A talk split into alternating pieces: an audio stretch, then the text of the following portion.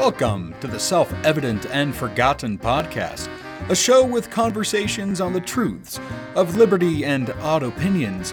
We're your hosts, Stanton, Christy, and Cody. As always, the opinions we express are ours and ours alone, and they don't necessarily reflect those of our employers or any other organization we may belong to. Wherever you are, and however you're listening and whatever you're doing, thanks for tuning in. Now relax and enjoy the show.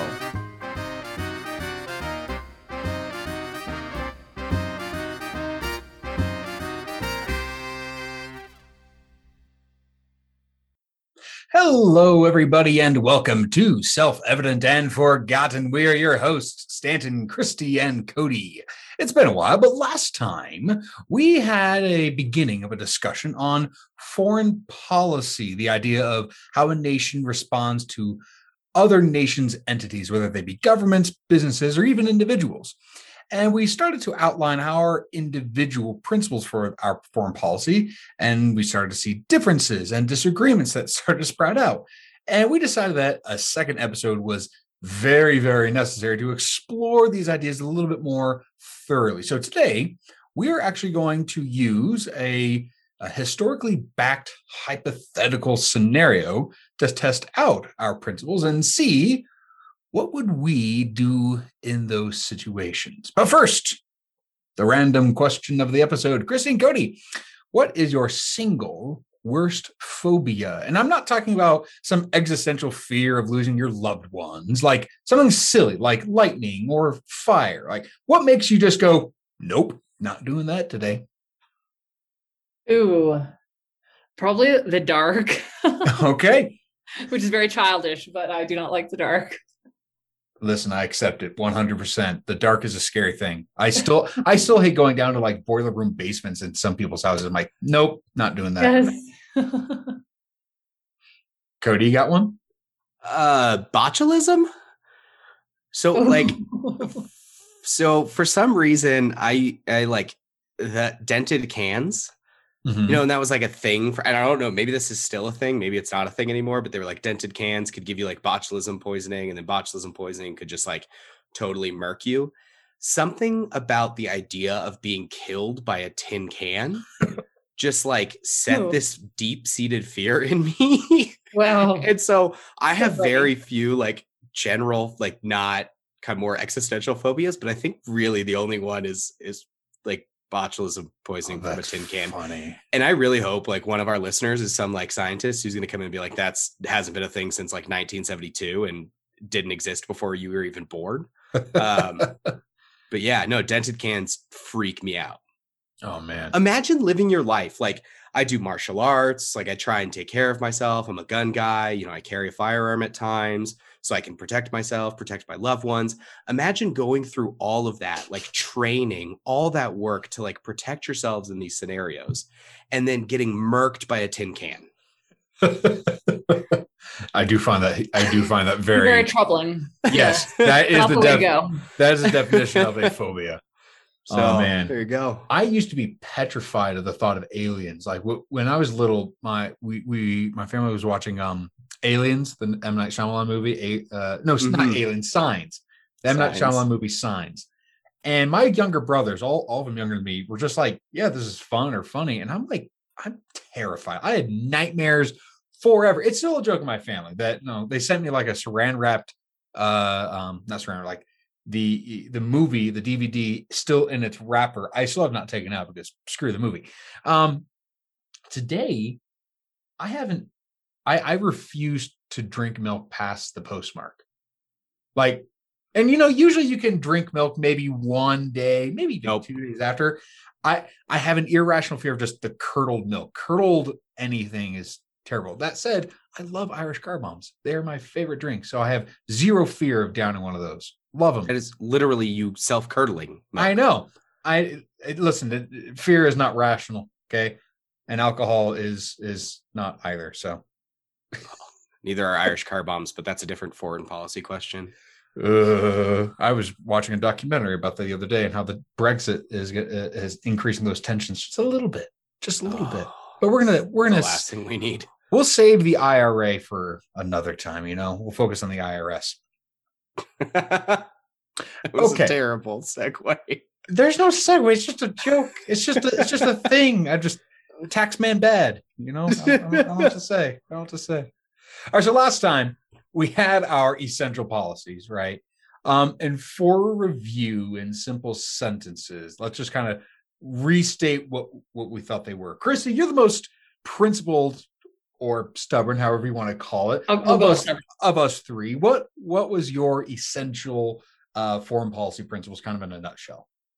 So basically, I believe that for, for for foreign policy and national security, a country is supposed to defend themselves. That's the purpose of a military and an army and our own borders and all of those things. Um, but we also have to take into consideration our status as a world power, as the United States of America, and how the world and other f- individuals who should be free, if they're not free, um, could and should be benefited by our world power status. And there are times when we should look at getting involved in order to preserve human rights around the globe. That's my general position. Perfect. Uh, Cody, what what did you say last time?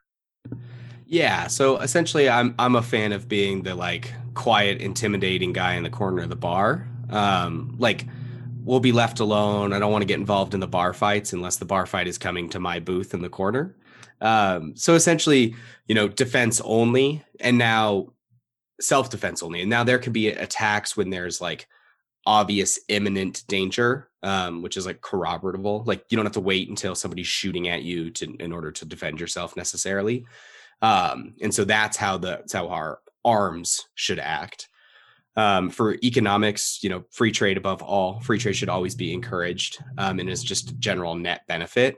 Um, it doesn't necessarily mean that there's not market benefits for having, you know, domestic supply. I know that that's generally an argument against pure free trade, but um, yeah, free trade allow people to contract as they see fit.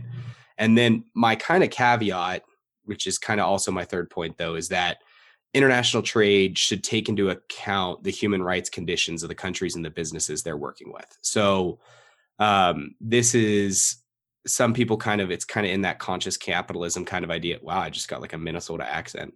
Um, the conscious capitalism sort of idea, uh, but not exactly. More so focused on this idea that if you are contracting with a government or an organization that is committing human rights atrocities or genocides, and then you're funding that. If you are sending them money for a product that is being created, I don't know, by a bunch of people that are put in a concentration camp and aren't allowed to actually make babies, then you might be funding that exact sort of thing. And so um, it's difficult once you get into fourth, fifth, and sixth kind of effect removed of that. But in first and second effect removed, I think those are things that people should be very much taking into account and not violating human rights. Sure, And sure. I'll just say because I I love so much the way you explain that, Cody. One day I'll make you write it down so that I can use it. Um, you and I t- have some disagreements on like free trade in general, but like that point I think is amazing, and we would have a much better world if we would actually put those kind of restrictions on on trade. Okay, so perfect. That that sounds. I mean, listen. Whenever I can get Chris and Cody to agree with each other, I feel like we found the solution to world peace. Um, so what I said last time is that because international power is an anarchy, right? There's no overarching Leviathan government over the whole world. Uh, each nation kind of has to provide and protect for themselves, which means um, you have to have some sort of military operation. If you have a government, if you have governments, you got to have military operations to protect those those states. Um, but what that also means is that interactions between nations have to be voluntary. That's still the moral standard. And any trade done is done through private entities, not orchestrated by by states. Um, that said, with the provision of of arms, of armies and navies, uh, the use of that force in order to be valid um, should be proportional, right? And I and I mentioned last uh, last time that proportional doesn't just mean you know um, one to one or even one to two. It means when I respond to an attack against me, I'm going to respond in such a way that I not only end the fight swiftly before me, but I send a clear signal to everyone else not to not to antagonize me. So that so that I mentioned um Ender's Game, the idea of uh, winning a fight now to win all future fights later. Uh, and the last thing I said was so uh, the use of that kind of military force. That's really what foreign policy gets at the heart. Of. Now you can talk about trade and all that other sort, sort of diplomacy, but at the crux of it, we really got to deal with military power. And I said that militaries are designed to protect the natural rights of its citizens, not everyone, but its citizens and only within its territory, right? Citizens or groups that are engaged elsewhere should not expect our great American eagle to swoop in and protect them wherever. Now, we've gone through our three. This is our last opportunity to offer any amendments to what we have in store. Christy, could do you have any changes you want to add to your principles? I know I do. So, do you have any changes now that we've had a couple weeks to digest what we talked about, what we heard last time? I don't really have any amendments just because, you know, I am stubborn, like we mentioned earlier. but uh, I would clarify that I do believe that diplomacy and solutions other than huge military deployments are always good solutions when they can be done. For example, I'm not advocating for, I, I, say this with my brother in the military, and my uncle and my grandfather served in the military. I'm not advocating for us just deploying our forces anywhere in the world and risking American lives to save other lives. Uh, but I am saying that sometimes as the world power, we need to step in and do something, be that occasionally military force, so, uh, which is much more effective than the UN, who won't even carry weapons sometimes, uh, to stop a genocide, or be it diplomacy or better cybersecurity attacks. I mean, there's a lot of things in a modern world we can do that don't necessarily cost American lives. So do want to put that out there. Okay. Cody, any changes for for your for your for your principles? Yeah, and so it's not necessarily changes from my principles, but during our last episode, I was kind of playing or trying to figure out this line of when intervention would be appropriate. Yeah, that um, I, that was on my mind as well. And it's a line that I couldn't define, and and the more I thought about it, just the more I can't sign off on intervention that is not as self defense. Mm-hmm. The more I thought about, you know, what scenario is it okay to send American military into, uh, the more I just thought about principle. And it's so, in my eyes, it's just inappropriate to commit American life or to commit American dollars to solve these issues without the consent of the people. Um, and you know the only real way to accomplish that you could try to do this through some sort of like direct election or like direct like people have tried to say like oh we should be able to assign the the policy or the areas that our tax dollars go to blah blah blah. We all know that those things wouldn't work. Right. Um and, and really the only thing i can think of is that this is something that you know as crappy as it might sound that you know an, a us military shouldn't be dealing with unless the threat um is to you know the U- United States and United States citizens or people that are living here, then I have difficulty imagining a scenario where that form of intervention is appropriate. Now, I say this with difficulty just because, you know, like I s- spoke about last episode, I see American exceptionalism very different than most people do. I don't see it as exceptional being an American person. I see the system and those people that embrace that that true uh, principled system as being exceptional. And so you know, why should we punish somebody or, or not come to their aid because they live 20 minutes across a border as opposed to being 20 minutes on our side of the border? Mm-hmm. It seems kind of gross, but you know, at the end of the day, if government has any valid appropriate purpose in this sense, it's it's got to be to, you know, merely act as a defensive wall for for its people and I think that's the only place I can properly draw that line. So when you said no, you you would potentially be open to you know if if the people were to approve of non-defensive intervention, right? You'd be potentially okay. And I know you have difficulty with democracy just on the whole because you have difficulty with government on the whole. But it is not a declaration of war via Congress, which are the representatives of the people, is that not what that's for? And see, that's the problem I have, and that's why I'm because you're obviously against like authorized use of military force. You're obviously against just outright presidential direction, but bombing weddings, yeah, I'm not okay with that. Sure, but what? yeah, but would a but would a de- declaration, a formal legal action of the entire Congress, would that satisfy that all nation uh, uh, uh, all nation effort? Only if that declaration is based off of an explicit, actual um, recitation of the facts leading to self defense.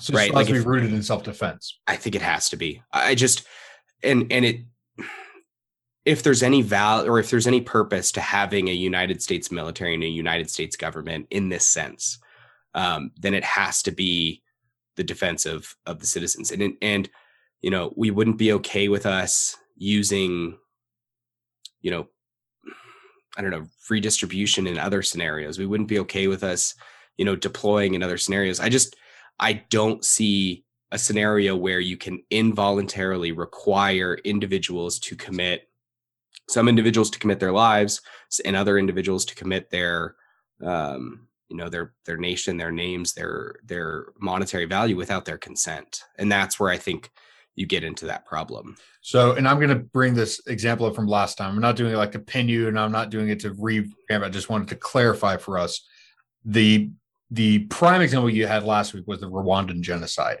that's an off limits tut uh, touchstone for us. Like that, we don't get involved in that whatsoever. There's no defensive claim for that whatsoever. I, I just I can't think of a principled way to commit the American military to to dealing that with that system that also doesn't require the um,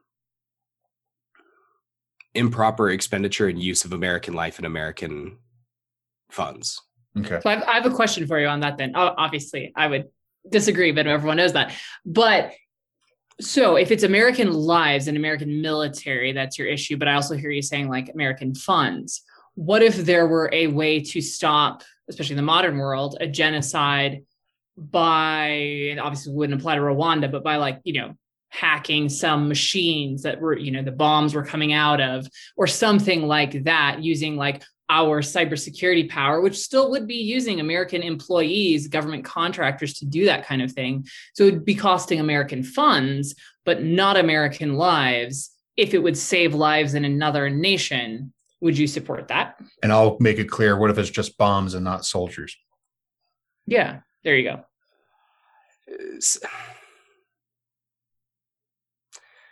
I, I don't know. I mean, so this is the problem, right? At the end of the day, what you're talking, and so like it's going to save lives. And so mm-hmm. would I commit? Yeah, I would commit.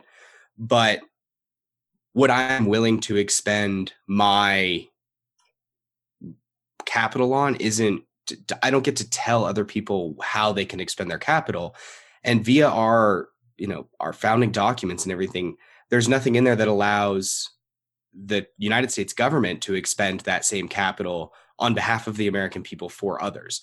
Now, what I would love to see, and in that scenario, I think the perfect answer is let's get let the free market get involved, right? If we're talking about hacking, first of all, I probably am going to find a free market group that's a little bit more efficient. government and hacking. Are, are we about to are we about to, to suggest mercenaries here? Is that is that where we're going here? yeah, we are. Um, hypotheticals. hypotheticals. Let's go. No, no, real mercenaries. Let's go. I'm um, down. I'm down. I I you know I think that that's probably a lot more of a, an appropriate solution, right? And have certain people back that as a, a viable alternative. And, and, you know, you get into these messy situations because you're also talking about like individual sovereign power, but obviously the people that are being, you know, murdered by their own government aren't sure. conveying their own sovereign power. And so you get into right. these really messy questions. But I just I can't think of a principled way to commit American resources without allowing for the people themselves to commit those resources. And so I think the I mean the best scenario here would be some form of free market solution um which like you know dealing with this using a free market hacking group cool i'm in let's do it. Did i like, mention did i mention the efficiencies of mercenaries last time so I, this is a point that I told you like episode two or something. Was it? Was right? that you who told me that? I could not Yeah. remember who told me. I couldn't remember if it was. Yeah. It wasn't me, I can tell you that. because I always ask people like two things, like coming to my like uh, libertarianism, right? Is like name something in your life that the government doesn't regulate, and name something that the government does better than the free market. And everyone says the government's good at stealing money and killing people. Yeah, and they're not really efficient at stealing money. I mean, look at the hacking groups that are doing it way more quickly than any government could possibly do. And if you want to talk about killing people, cost per kill is way lower when you look at mercenary groups than when you look at the United States military. Yeah. And I so I if that's your metric, which is kind of a gross metric, but if that's your metric, mercenaries are better. Also, realistically, the United States military is mostly a logistics company. It's not actually like a war fighting. There's like a very small percentage of the United States military that actually does war fighting. There's an entire combatant command dedicated just to transportation. Yeah, it's predominantly a logistics company, in which case I I bet you can guess which is better at logistics. Okay, so we're we're we're from from last week to this week, Cody. You're moving more towards a hard line, self defense only. Yeah, but I'm not like Um, necessarily happy about it. Like you can hear You in my to- voice yeah, that this kind of sucks, right? You don't have to be happy about it. I'm not. I'm just. I'm just. I'm clarifying that that is exactly what's happening. I Yeah. I I took a I took a slightly different route. Um, because I was I was thinking about this. Right, we we are trying to apply the principle of self defense to entire nations, um, and that works on the whole. I think, especially when you're dealing with states versus state, right? Germany versus uh, France, Great Britain versus Spain, United States versus Russia, right? Like that, that, that holds. But the problem is that self defense is individualized. I have the right as an individual. If we're talking about the individual self defensive act, I, as an individual, can protect someone else on their behalf. I'm able to do that legitimately. But using this model, right? If we're doing self defense as the basis, how, we get weird when we talk about nations, right? If I see a total stranger on the street who's about to get mugged, I have the right to step in and protect that person, right? I, I have every right to do that, and no one would. Very, I don't know of anyone. Let me rephrase that. I do not know of anyone who would who would counter that. But if we're fully going to extend self defense to the national aspect or to the international scene, then it would make sense that a country can come to the defense of another country, right? That seems to make sense. And if we say, no, it's only self defense of yourself, then we're artificially restricting the principle of self defense itself, right? Now, again, that makes sense if we're talking about, you know, taxes, right? I I don't have to spend anyone else's money or resources as an individual to protect a stranger on the streets. But a nation to protect another nation has to do exactly that. They have to use the the wealth and the property and the freedoms to some extent of its citizens. So I I I, I am struggling with this self-defense principle for military foreign policy because if if you either should extend it all the way, right, in which nations should come to the aid and rescue of other nations, or B, abandon it altogether and just say we're just going to do what's in our best interest. Um, and I'm, I, I, and I don't know how to think about that. So I'm, I'm basically, I'm taking, I'm taking the self defense element out of my foreign policy because I don't know how to think about it. I don't know how to think about it principally. Well, so I actually I th- I think one of the things you're describing isn't self-defense. So when you're talking about voluntarily going to the aid of others, that's not a principle of self-defense. That's a principle of voluntary defense. So you are saying I voluntarily contribute my life, body, resources to the defense of this individual. I have am the sovereign of my own individual, therefore I can mm-hmm. commit those three things, and I will go to their defense regardless of why you are doing so. If if it's just out of your good nature, if you have a love for that person, if whatever, it doesn't matter. That's not self-defense. So I don't think you have a conflict with your self-defense principle here. I think you have a question of when is, you know, like voluntarily intervening okay. And the line there for me, what I was drawing earlier, is that kind of sovereignty, like Yeah. that individual sovereignty versus that national. Mhm. And so I don't think that this is a conflict, con- like a conflict of self defense here. I think that this is a a question of at what point is commitment interventionism versus voluntarily commitment. Yeah. See, I, I would almost think though that if you can have individual sovereignty and national sovereignty, you could decide as a nation to be the kind of nation that goes to the defense of others. And, you know, I think I think most people who join the American military are, and again, many people my family have, are full on aware that as a nation, we view ourselves as a world power. We view ourselves as capable of stopping human rights violations. We sometimes go do it and use our military to do so. So I think it'd be very wrong for a nation to just randomly change their mind all the time about like what they do and what they don't do so that people who've committed their lives to the military or working for the government are unaware of what expectations are. But I tend to think most people in America, as certainly those who join the military, know that we are the kind of nation that goes to the defense of others. When you look at our history and I mean the treaties we've signed, and you, almost couldn't even have allies unless like not legitimate allies. If your only principle is we will defend ourselves and that's it, y'all are left to your own devices.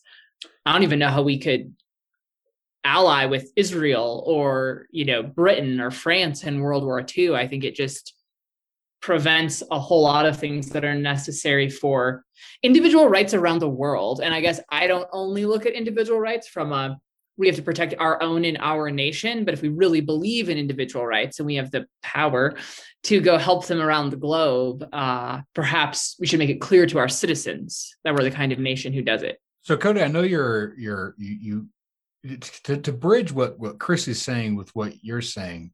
I know you're you you have the principle of of uh, anarcho-capitalism, right?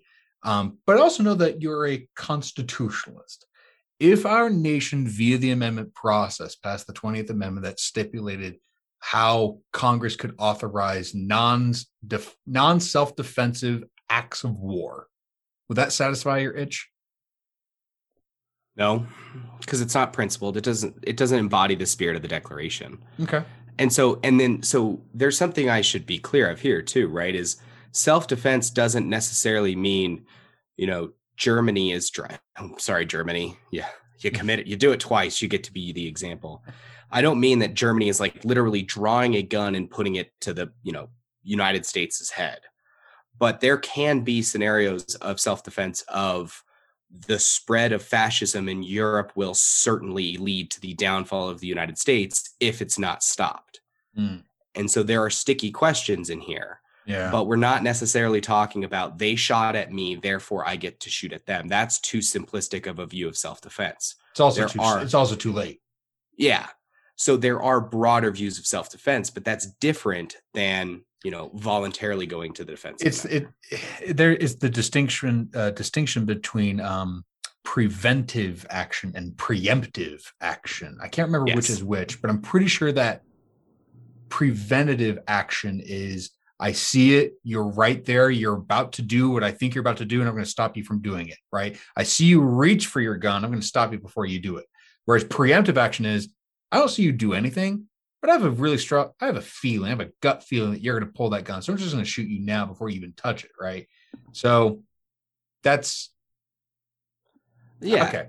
Yeah. And let's be clear here, right? So, like, all of these issues are predominantly because Eh, well, not all of these issues, but United States has created a lot of these issues ourselves, or other world powers have created these issues themselves by, you know, sponsoring violence in certain countries by selling arms to certain, you know, maybe more controllable factions of certain militaries. Like, if you take a lot of those things out, which are the inappropriate activities of government anyway, you solve a lot of these problems. And then if you get into these issues of like, you know, it's not going to be an issue with war with China if we stopped engaging in the economic policy that we have with China. So, like, yeah, solve other problems. Like, a lot of people, well, you know, eventually you have to deal with the war problem. Sure, but like, let's solve the other problems first. Those are a lot easier. It's a lot mean, easier to deal with sh- bad economic policy. See, I know it's their students that listen. See, I caught myself. You're you're you're a smart man, and you've provided me an excellent segue here. You're welcome. Um, you thank you. I appreciate that. Um, you've mentioned China, which I think is an excellent way to put our principles to the test because China is in an interesting situation. They're not our enemy, but I would call them one of our chief geopolitical foes, if not our chief geopolitical rival. What's um, the difference between a foe and an enemy, Stan? An enemy is one in which we are actively engaged in war. Ah. Right? Um, Russia was our enemy. They are now our foe. All right, I'll take that. That that's how I like to view it. That's okay. I, that's right. how I tend to view it. Um, I mean, uh, so here you go, Chrissy. Here, here's the way that you can think about this. Do you remember the 2012 foreign policy debate between Romney and Obama? Mm, I'm sure. When Obama made fun of Romney for saying, "Hey, the 1980 call, they want their foreign policy back." Do you remember that little little dig at Romney? Quite and then, not two years later, Russia takes Crimea. Mm, yeah. Because Romney said we're, they're not our enemy, but they are our geopolitical foe. He used those specific words, and that stuck with me because, oh, yeah, Romney was right about that. Yeah. Like he was about Detroit. Anyway. Yeah. Anyway. Okay. Let's get into China. Um, so I got to provide a little context because this is gonna this is gonna be I love this foreign policy question because it's just a massive, frustrating puzzle. Beginning in 1927, and then during a pause for World War II. Chinese communists and the more democratic, though nowhere near perfect nationalist government of China engaged in the Chinese Civil War. After World War II, by 1949, the communists had swept through the mainland and established the Chinese Communist Party, or the CCP, uh, the, the, the, the communist controlled government called the People's Republic of China, or the PRC. Now, the nationalist regime, the one they were fighting, they were officially called the Republic of China, or the ROC, and they fled to the island of Taiwan. To this day, the ROC in Taiwan claims that it is the rightful government of China, where the dominant commie fascist CCP, the communists, they control the mainland. Now, up through the Nixon administration in the 1970s, the United States did not recognize uh, the People's Republic, uh, the communists, as the official government. Okay. But with Henry Kissinger as the Secretary of State and um, as National Security Advisor, with the positive detente, uh, we officially recognize Beijing and the PRC as China. Now, part of this recognition entails what's called the One China policy. Essentially, the United States does not recognize Taiwan as an independent country, and it only accepts the PRC, the communists, as official China. However, the United States also does not recognize China's claim upon the island of Taiwan. They've been saying that Taiwan is part of China forever. They now we have repeatedly declared, and, and up to this day, I think it was just a couple years ago, up to this day, we have declared that if China invades Taiwan, we will come to the defensive aid of Taiwan. However, if Taiwan engages in any offensive measures or overtly is belligerent towards China, then Taiwan's on its own. To reinforce this partnership, we sell tons of military equipment, uh, including including jets and missiles. Uh, the United States Seventh Fleet, which is based in Japan, frequently sails its very powerful aircraft carrier strike groups and submarines through the Strait of Taiwan, just as a way to tell Beijing, hey, we're here, don't do anything stupid. It's also important to know that the Strait of Taiwan, China considers it to be domestic waters, not international. So they always say that we're flouting international treaty when we do that. Okay, so here's my question, right? We have this really complex foreign policy thing. If China does invade Taiwan, and Taiwan did not was not belligerent. Taiwan did not uh, uh, was not overly aggressive. If China if China does invade Taiwan, what should the United States do? Do we follow through with our promises and come to the aid of Taiwan, or do we let Taiwan fall like Hong Kong did to a certain degree last summer? I think that is a great question. Uh, I think it's it's complicated in large part because I think China trying to compete with us in world power status, they will do almost anything to take us out. And you know, as of right now, they certainly don't have the power or ability to do it. I, I, think some people could make the argument that we're in somewhat of a cold war with China mm-hmm. itself right now. I think that argument could be made. And I think we keep things at bay largely because we're insistent on what we've said that we would do if China crossed a line. I think China is the kind of nation where you do have to hold them to certain lines and insist on those lines. Eh, eh, eh, if they were to break it and Taiwan were to be invaded, I believe the United States would need to look at what cost there would be to our people for on whether or not we would go stop China, as in what are our options? How specifically are they invading Taiwan? What are they doing to Taiwan? I really think this one is based on circumstance and specifics. Uh, can we stop it without military? Do can we send in a very specialized force to shut it down? I think there's so many options. We'd have to very carefully select how best to act like the world power that we are, stop China from damaging the entire world by becoming the world power, and balance the human rights interests of the people in Taiwan and the promises we have made as a nation with the rights of our own people to stay alive, basically. So I I, I want to add something else because this may or may not uh, change anything. Taiwan really doesn't have anything of value, right? They they become a a a a, a, a technopolis, if you will, um, but in terms of natural resources, there's really nothing there.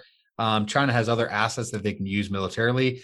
Taiwan represents an embarrassment to the to the Communist Party of China. It, and and there's there's a theory that China will act within the next 10 years to take Taiwan because they want to have enough time, enough generational time to fully incorporate Taiwan by 2049, which represents the 100 years of the establishment of the People's Republic.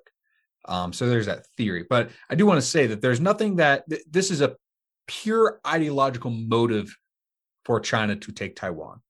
There and there's right. there's no there's no resource yeah. to negotiate for them. That, that's not what's motivating them. So right. they're they're full out wanting to take this, right? Which oh, to yeah. me, which to me says this has they they will they will full scale invade, right? right now that they might they might try to infiltrate through the democratic process of taiwan by saying hey post a ballot and see if you'll come join us that has not always worked. Taiwan has been mm-hmm. very hesitant to entertain those kind of motions in their ballots. Oh yeah Absolutely. but i let, let's let's make it crystal clear for us. China invades. Full scale invasion. What do we do? Yeah i mean cody do you want to take a stab on it before i keep talking? Yeah, so really my my own the only complicating factor here for me is is our promise. Um and so that makes things slightly more difficult. Mm-hmm. Um if you remove that promise, then I would not be, you know, going to necessarily to the defense of the people in Taiwan. Um, I don't have a problem with the United States selling off our old, as long as it is out, old and out of date military technology. Mm-hmm. Uh, you know, we probably shouldn't have as much of it as we do anyway, but I have no problem with us selling it off to people that, again, part three of my principles respect human rights. Um, and I don't know that the ROC is the strongest advocate for human rights. I think no, that and, they're and I and I do want to make of convenience. Yeah, I don't. Yeah, I don't make make anything. Uh, it, it has only been in the past. Hell, it's maybe since the '80s. Maybe it's only been been very recently that Taiwan has become any semblance of a democracy. They were they were pretty much a, a almost out of necessity. They were more they were mostly a, a dictatorship, and that was just because well we've got Beijing breathing on our neck but it was around I want to say the 80s or 90s that they really started to transform into democracy. That doesn't make them anywhere near perfect, but I think they had their first like democratic presidential election in like the mid 90s. Yeah, you know, it, it, was not it was not long. I, I, want to make clear they were they are not yeah. a perfect exemplar of American values. Yeah, and so the problem is, you know, I think we should go about the Chinese conflict, Cold War, war, whatever you want to call it, other ways, right? I mean, I think we should stop sending cash that way. We should stop engaging in other relations that way. Um, you know, there's huge other issues that are eh, they are engaging in a genocide that is recognized by the United States. Like I we we we recognized it as a genocide. Multiple like first world countries have recognized it as a genocide. And yet the answer is to like slap them on the wrist with potential tariffs? Like that's insane to me. The idea that we're we're signing off on this and anywhere we're signing off on this is is hugely problematic. And the idea that oh well you know free trade can overcome that particular issue is is is just hugely problematic in my view. So you know it'd be even one thing if it was just private businesses but when you're talking about public funds being used in and sent to a country that is we recognize as engaging in an actual genocide. I mean, that's just absolutely gross. And that's that's the first problem. Let's solve that. Like let's make take that away. And then you have less problem of this crazy superpower coming into play. But um, you know, we have pro- we have the beast as it is. Yeah. So the, the the problem that complicates this, right, is the promise, right? If the United States extended a promise, it's a little bit tougher. Um, now there's something to be said for promises that came from a place of uh, of a lack of authority. And so there might be a way to solve that where, you know, you reach out to Taiwan quietly because if you do it publicly, then right, like the next day China's like, oh, by the way, we're walking in. Uh, you know, you try to reach out to Taiwan quietly and just let them know, hey, you know, we're not going to publicly rescind this, but just know that that if this happens, you know, we're not in a place to to come in and, you know, stop Chinese aggression necessarily.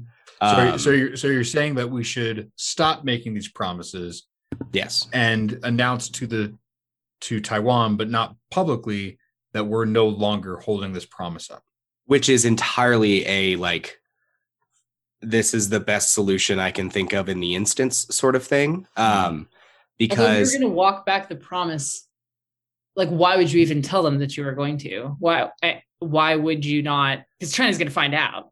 That's the and if, you got to tell you if, otherwise you got to stand by your promise. If you don't let them know that it's no longer the case, then you've still obligated yourself.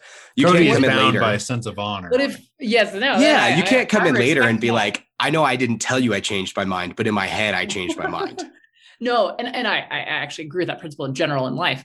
But um, what if in application this situation, by letting them know, because China has spies everywhere, and we all know this, by letting them know it actually did invite an invasion by China. So by telling them, oh, we're going to keep our honor and tell you we're breaking, we're going to one day break our promise to you, but in so doing, we're actually going to invite a Chinese invasion on you and hurt you worse than if we just in the moment didn't keep our promise. Yeah, and that's almost certainly going to happen. And but so would not sailing warships down the strait. I mean, as soon as those stop for a few years, China's going to start asking questions, right? And the White House is by no means an airtight container. Even if you didn't tell Taiwan and this became the official, unofficial policy of the White House, that's going to get out. Like, there's no good way to fix that. The United States, in the first place, should not have extended that promise. And that's the, the bottom line. We should never have extended it. So, the best thing that you could possibly do is warn Taiwan that it's not going to happen because if you don't warn Taiwan, China's going to find out and do it anyway. And if you warn Taiwan publicly, then China's definitely going to do it tomorrow. Right. Cody, what's your what's your view of the policy of containment that we adopted under the Truman and Eisenhower administrations? I don't know. So the Phew, Truman, I be the only yeah, one who didn't know. maybe I do. I teach. This is my favorite unit to teach in government. I absolutely. You need to tell teaching. us then. I love teaching the foreign policy unit for my AP Gov class. It is my favorite thing to do um, even though it's not really tested on the exam. I don't care. Screw the AP. This um, is the like, don't let them get bigger. Yeah, it basically communism okay. will no longer spread. We will stop communism from spreading. That that was our first major test of that was Korea, and our probably worst failure of that was Vietnam. Yeah, I mean those both went really well. So great policy. There's still South Korea. There is. Yeah. So yeah. my, my there's question, the other Korea too, my, though. My question is, would you be? I mean, the the idea of of, of containment was, um, not just to stop the spread of communism, but to stop the spread of the Soviets' influence, who we view it as a serious threat to our own. Mm-hmm. Our, our, I mean, we we consider them an existential threat. Now, whether or not that was an accurate assessment of the Soviets is neither here nor there. But my question to you is the idea the idea of stopping the spread of the Soviets' influence was to stop the more or less Soviet sponsored aggressive action of taking over other nations, right? Mm-hmm. Because we recognize that's a bad thing for world collective right. security. Well, and Americans in particular. Like I, I realize, I apologize. I'm jumping in here. No, but, please. That, that that was a that was the other part of it. Yeah, no, and I think you're right. Is even if we're concerned, like solely about um, protecting Americans and our own country and self defense, I would argue we should also be arguably proactive about self defense and not only like, oh man, you're bombing us in Pearl Harbor, you're attacking us on 9 11, like now we should respond. Like, I think appropriate self defense is sometimes proactive. And sometimes it is knowing the agenda of another country like China, who wants to overtake our world power status, wants to spread communism, create more enemies for us around the globe in the future.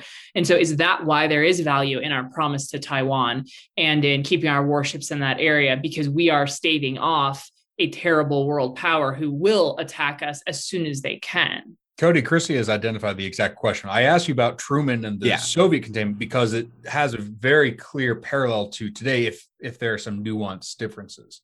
Yeah, and so I think that this is getting a little bit at what I was talking about with self-defense earlier and this is that kind of preventative defense of, you know, we the spread of fascism is a is going to kill Americans if it is not stopped, mm-hmm. right? I mean, it's just going to happen. Therefore, there needs to be some involvement and, and so I think that that that the containment policy is somewhat like that. Um, I think that there's got to be a clear line here, and it can't just be, oh, well, the spread of communism is a net negative, and therefore any attempt to spread it, Americans will get involved in. Right? That's just going to be a bad policy because then that's easily to easy to debate too. Just right. like it was easy to debate at you know during the you know Truman administration. Yeah. Um, and so that exposes you to problems. Now, again, is Taiwan the line here? Like, are we are we saying that Taiwan is the one that's like, oh, well, once Taiwan is taken over by mainland China, then like, does it make China stronger? Does it make them yes. more of a threat? Which, which yeah. not, which is not, which is, I think, a big question. I think Chrissy's pretty pretty clear on that. Again, Taiwan in of itself does not possess any strategic value. It has it has a little bit, but really the possession or in China's perspective, repossession of Taiwan is a symbolic status.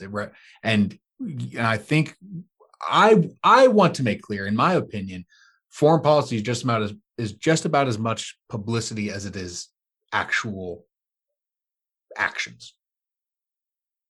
Yeah, and so that I can't I can't get to that point with Taiwan, especially. I mean, we're we're talking about trying to prevent China from a, having a symbolic win by, you know, sacrificing American lives and resources potentially. I mean, if China or China calls our bluff, and then we look even worse, right? If so, if China crosses and we don't do anything, then we look like then we get the red line problem with Ukraine in 2014. Mm-hmm. Yeah, you just yeah. you got your bluff called, so you, you have to sever somehow.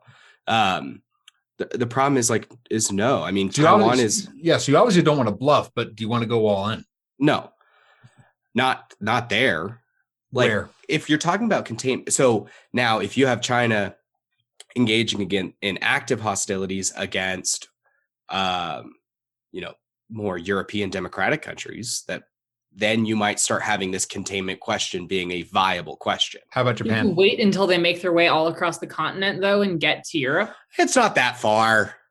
Asia's pretty big, dude. I mean, I mean, pretty big. I just and I agree. There's like it's hard to know. Perhaps like pretend a promise didn't exist. It would be hard to know where that line should be set if we were setting it today. But I think you have to set it early enough where you actually have room and the ability to stop them before. I mean, it's sort of what happened in why World War II, in, in my view, anyways, took so long to stop the Nazis. I mean, the United States took a very long time to get engaged because it wasn't directly an attack on us. And we arguably could have saved a lot more lives, both of our own and all around the world, had we chosen an earlier preventative line to jump in on. And I just think, you know, if we, if we were drawing the lines right now on China, we can't draw those too late. And here's where I want to draw the nuance before we continue this, because I think this is really good. Because while Taiwan was the impetus, I think the question of where do you draw the line of that kind of of China is a really big question, really a test of our principles. I do want to add a little nuance here because we're drawing a lot of par- parallels to World War II and to the Soviets. China is not expanding its influence or even its military capacity through conquest. It's doing it through corporate, state backed corporate loans. right? They're going to ports. It's it, it, they're going to um, to to really kind of poor nations, both in Europe but especially in Africa and across Asia. But what they're doing is they're saying, "Hey, we'll help you build this new port, or we'll help you build this brand new bridge, or et cetera, et cetera, et cetera." On the condition or of an X, entire highway system across your country. correct on the condition of X, Y, Z. X usually being you have to hire Chinese immigrants, right? B, um, you're going to pay us back on these loans. And if you can't afford our high interest rates, which they never can, then we are going to take a certain stake in possession of that property, allowing basically unlimited access of Chinese um, industry and also Chinese military installations and vessels. You're seeing that very much in Africa, but also across the entire Asia. It's it's part of their their new Silk Road project. So I want to be clear: China is expanding, but not through military conquest. How do you respond to that, Chris? Because I know I know going to say, "Listen, nations want to do what they want to do. That's fine. I'm going to judge them for it, but that's fine." How do you look at that? Because that is a, that is a direct that is a direct action by the PRC to make itself that global power that you're very hesitant about. Absolutely. I think America's made a lot of mistakes in the relationship with China, some of which I think uh, President Trump was fixing when he was in office, and that Joe Biden most assuredly is not fixing and is making worse. Sure. And I think when we talk about foreign policy, we are often very focused on the military, but we do need to look at, and Cody brought a little bit of this up before. Why are we giving all this international aid to China when they're doing not only everything you said, but also purposely stealing information and data from our companies who have manufacturing plants there, mm-hmm. also from American companies by hacking all of our systems. And yet we still want to say we owe them money because of loans, even though they're stealing all that from us and we're giving them international aid. I think it is our aid and money to them in large part that has enabled them to become even a global player at all. So in some ways, I think our our policies in that regard and our hesitancy to be strong on China and hard on China and hold them accountable for what they have done has enabled them to go around the globe and do this. I think so we all more or less restraints on them. Yeah, I, I, I 100% agree. I think we're all more or less in agreement that we should stop, you know, sending money to the CCP, um, whether by one avenue or another. My question, I'm gonna really nail this hard. Cody, militarily speaking, if China does engage in some military form of action, where does the United States step in as a matter of self defense? Because if it's not Taiwan, I want to know where. And Christie, that's it's great to to stop funding China, but they are already the size that they are. They're already acting the way they are, and their expansion is not military. So how do you, through your principles, act against that to counter that? So, Cody, I want to go to you first. Um, so, I mean, it's a list of places that it could be, right? I mean, obviously, active military aggression against the United States or its installations is is obvious. Um, should we have installations in Japan? No, we probably shouldn't. Okay, um, so what if um, they attack Japan at this right? well, but if they do, yes. Okay. I mean, I I think if there's an active like assault launched on Japan, then yeah, like that's pretty straightforward to me. How about the Philippines? Uh, mm, I don't know. Well, so the problem is the United States is engaged in the Philippines under a like not under a declaration of war.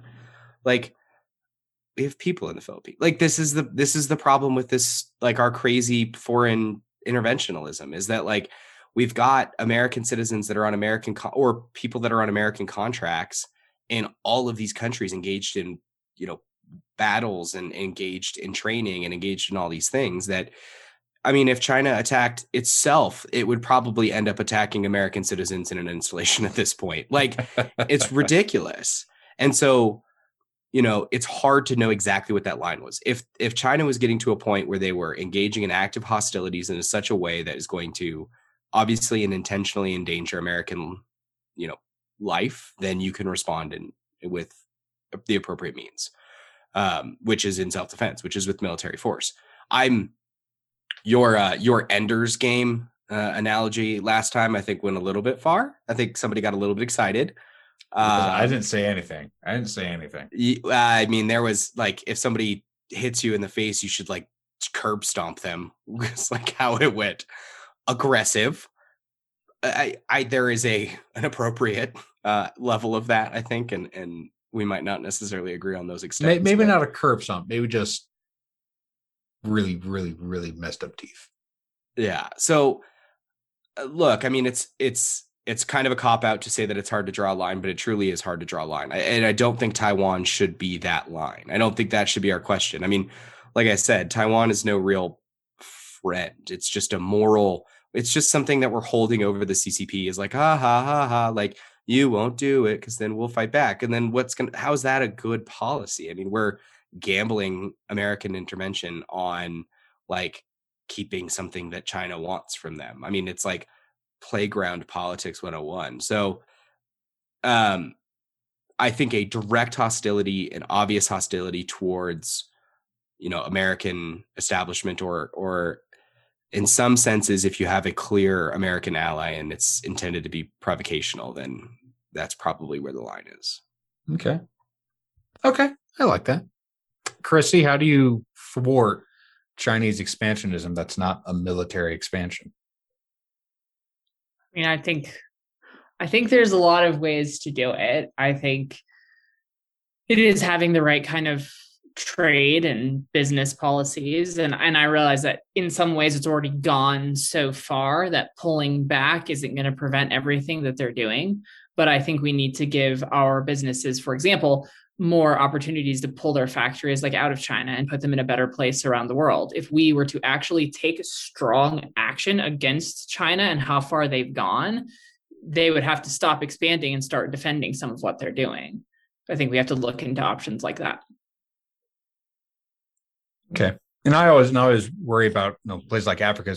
We've basically withdrawn from Africa because the a lot of the really bad dudes that run African nations um, will refuse to accept our ideas in exchange for our our trade. Like we we've said, we're not going to trade with you until you've changed. And Africa's like, then we're not going to trade. And China's all like, we don't care what you do to your own citizens. Do you want a port? Yes, we do. And so China, because it doesn't have that moral stance that we have traditionally adopted, they're happy to say, "You're a dictator. We don't care. Do you want a port? It's I mean, it's going to be ours, but you can use it, right?" So it's like this is this is the real this is a real trick. So Okay.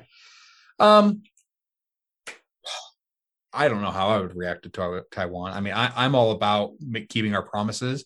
Um, I feel like I feel like the pro. I mean, I'm, I'm with you, Cody. The promise is really the sticker for me.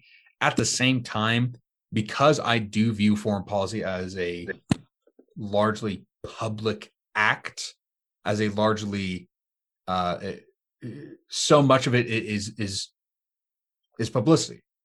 It's it's not just um I mean that and that's human behavior, right? You walk into a bar, the and the biggest dude sizes you up. That there's nothing that's happening, but there's a clear instance like, yo, I view you as weaker or I view you as stronger, and we're gonna respect those boundaries. If you don't defend Taiwan, um, it sends a clear signal that we're allowing this to happen. And while that might be okay, I mean I mean that might be okay to to to to a set a certain set of principles. I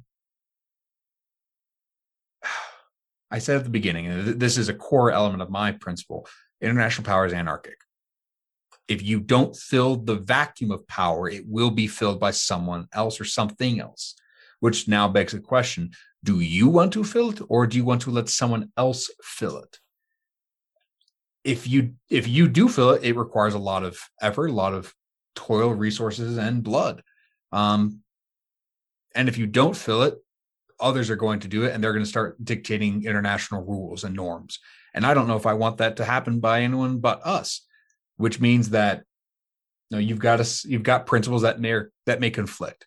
Right? I don't want to help Taiwan, but I also don't want to let China do whatever it wants. So I would probably come to it say out of the sheer fact that if we don't, then China starts to do whatever it wants, and that's a that's a hard snowball to stop. That's a hard thing to stop from growing. Once it, if you give a mouse a cookie, it wants a glass of milk. I say that about government all the time. It's the same thing for international power. I think. Yeah, I think I think you're probably pretty spot on there. I mean, you have to take the world as it is with some of these things, and and that's kind of a problem. Okay. I think we're ready to wrap up here. But before I do my summary, does any do any of you have shout outs? I know we didn't have any last week. Chris, do you have any shout outs? Mm-hmm. Just thanks to all the people who've stuck with us through all the foreign policy intricacies. and if they have great solutions to, you know, fix the world peace, they should send them our way. I know I nerded out. I'm very appreciative to all those people too. oh, yeah. Yeah. Thanks for bearing with us, folks. Um, no, my shout outs to you guys, to my co-hosts. So uh, we didn't mention it, but um, I was dying of what I can only assume was some sort of 18th century plague uh, this past week. Uh, it was not COVID, folks. Don't worry. Uh, I am not a statistic. I promise. I'm still an individual. Um, but the reason why we missed our normal publication deadline is because I uh, I could not sit up straight and talk for more than five minutes, and so my wonderful co-hosts uh, bared with me and then extended our uh, our record a little bit so that we can put it up a little bit later. So, thank you to my wonderful co-hosts for oh, thanks, uh, accommodating my 18th uh, century flu. We're very glad you did not die. So yeah, I'm very glad you did not die. It's worth it. The only thing that brought me through was Taco Bell and Powerade. Ooh, Taco nice. Bell, yes. Nice. It's my go-to Dinner sick food. I'm going to give a shout out um, to uh, to my roommate uh, Steve. Uh, I don't I don't I think he listens. I'm not sure if he does, but I know I know I know my wife makes him listen every once in a while. So I'll give him a shout out. He's a he's a former um, uh, uh, Navy guy, and I know he and I have lots of conversations about military. And he's very much a it's not nice, but leveling cities sometimes is a necessary component of making sure people do what they're supposed to do. And that makes me go, I don't know if I agree with you, but okay, I appreciate the consistency. He's a very consistent individual. I'm all about that. So shout out to you, Steve. Well done. Um, okay. Anything else, Cody, before I summarize the the complex conversations that we've had? Go for it, sir. I don't envy that. All right. In sum, whether it's Christy, Cody, or myself, we all say we all think that governments should be limited in power and authority. And our founding fathers made this very clear during the revolution because they saw the destructive power of overbearing regimes. And foreign policy is no different. It can be more complicated because we're dealing with things that aren't within their own, their own borders, but the essential guiding principle of the revolution should be the firm foundation of our relationships with other nations. Every citizen being sovereign of our government every citizen needs to know how to think about this stuff if they want to keep the principles of the Declaration alive, even beyond our coasts. And it's not easy, right? Cody, Chris, and I, we disagree on a lot of things, but you have to start thinking about this. You, folks, you are sovereign. You are kings and queens of your own nation. And if you are not thinking about foreign policy and you're only thinking about domestic policy like healthcare or education, you're missing out on something that is a huge component of what we do as a nation. That wraps it up for us until next time, um, where we are going to be talking about something that will probably be self evident and it will likely be forgotten. You can find us on Twitter and Instagram at SEF underscore pod, as well as Facebook. You can listen to us on Apple Podcasts and Spotify and probably anywhere else you listen. So, with that, ladies and gentlemen, we'll see you next time.